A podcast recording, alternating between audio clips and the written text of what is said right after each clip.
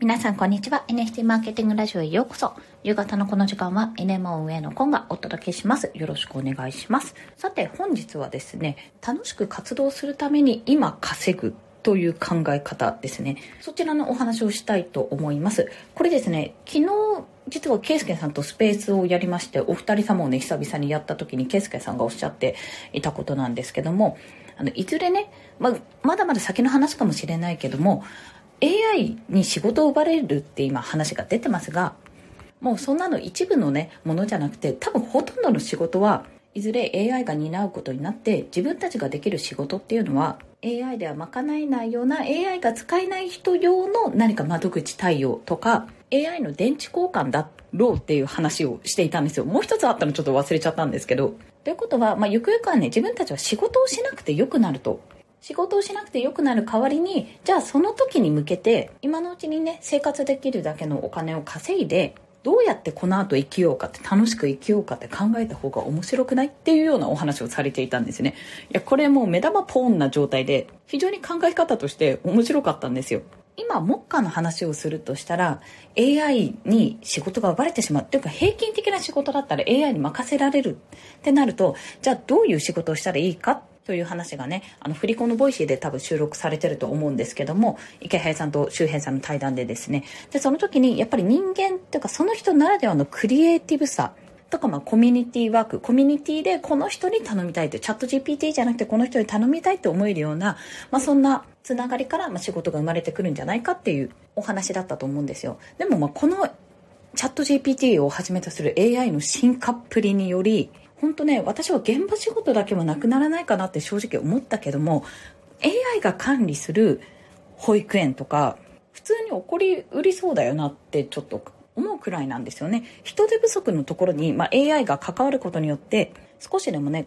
労働環境が改善されるならいいなとも思いますし、本当に AI 使えない人が淘汰されていっちゃうんじゃないかってぐらいの時代にね、なると思うんですよ。で、しかもそんなに遠い未来ではないんですよ、きっと。そういった時に、まあ、これから送りうることに対して、ただただ仕事がなくなる絶望だっていうふうに思うのではなく、その時に、まあ自分だったら、なんか、むしろ仕事なくなってラッキー楽しく過ごしたいぜっていうふうに、そんな未来をね、自分で迎えられるように、今のうちにね、稼げるところで稼いでいくと。身につけられることは身につけていく。オイル情報や技術は追っていく。そして、来たる日に備えて稼いでおく。確かね、その話だったと思うんですよ。で、これをもとに今日ですね、別件で NMO メンバーのマスコットさん、あの SBT のデザインなどをね、作ってくださるマスコットさんとお話ししてた時に、マスコットさんご自身もおっしゃっていたし、私もそう思ってるところがあるんですけども、まあ、やっぱりね、一番いいなって思うのは、自分の好きな活動をして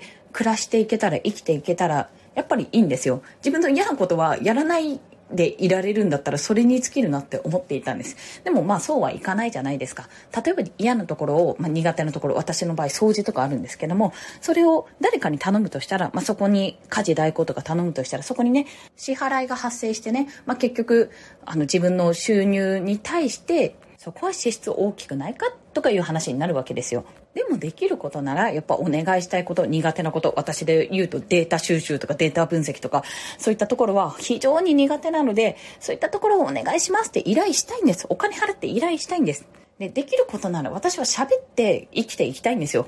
そう考えるとそれを実現するのにもやっぱりお金っていうものは必要になってくるよねって。ある程度生活においての不安がない状態を作ることってすごく大事だよねって話をしたんです。で、それはメンタル面としてもそうだし、資金面としてもそうだと。メンタル面っていうのは、お金の不安以外とかにも、なんか全体的にこう自分の精神を脅かすようなことがあるかないかっていう、そんなところもあるし、資金面はね、もちろん生活費が毎月稼げるような、自分がね、やってなくても、なんか不労所得ですよ、それこそ。そんな形が取れたらいいよねってことは話してたんです。って考えると何が言いたいかっていうと自分の楽しいこと好きなことあといたい場所にいるためにある程度ね一定のお金は必要だし生きていくためにねもう本当に生きてるだけでサブスク課金ですよ。いろいろお金がかかってくるんで。そんな状態をね続けていくためにももちろん一定の収入は必要。じゃあその一定の収入を毎月得られるために、まあ、不労所得もしくは少労所得で生み出せるような仕組みを作っていけばいいじゃないかと。それがもう本当は2年ぐらい前だったらブログだったんですけども、他にもね、投資の利益だけで食べていけるように、投資する額、まあ、手内銭をやっぱり稼いでいこうねとか、そういった話になっていくと、何が言いたいかというと、今までこう、目的があって、それに向かって、まあ、ゴールを決めてね、それに向かってこう、ルートを辿っていく。そういうふうに細かくルートを決めていくっていう話を以前もしたんですけど、そのゴールの部分は、こういうふうに生きていきたいっていう願望、まあ、夢結構突拍子もないことでもいいのかなと。私だったら、できれば得意な、まあ、得意なというか、まあ、喋ってね、喋るのが好きだから喋って人と会って、それで、あの、生活できたらいいなっていうところがあるので、それを実現するにはどうしたらいいんだろう、自分の嫌なことをしないためにはどうしたらいいんだろうっていう、生き方の部分から逆算するっていうのも一つの手だなっていうふうに思いまして、来たるね、AI がどんどん自分たちの仕事を奪っていくよ、どうしよう。で AI 使えるようにならなきゃとか、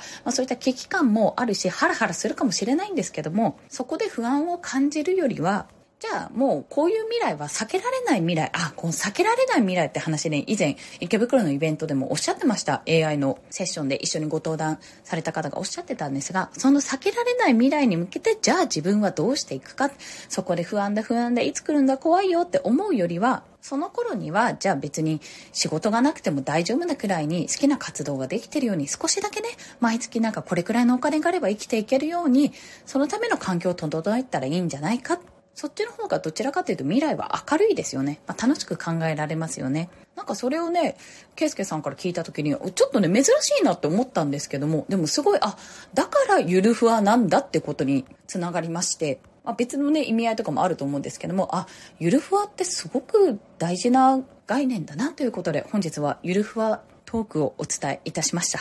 ということで、本日もお聴きくださりありがとうございました。最後にね、一つお知らせです。12月14日の木曜日のお昼の12時30分から13時30分の間、Web3 時代の働き方セミナーというものを Zoom のウェビナーで開催します。講師は私で、こちら参加費無料で開催いたします。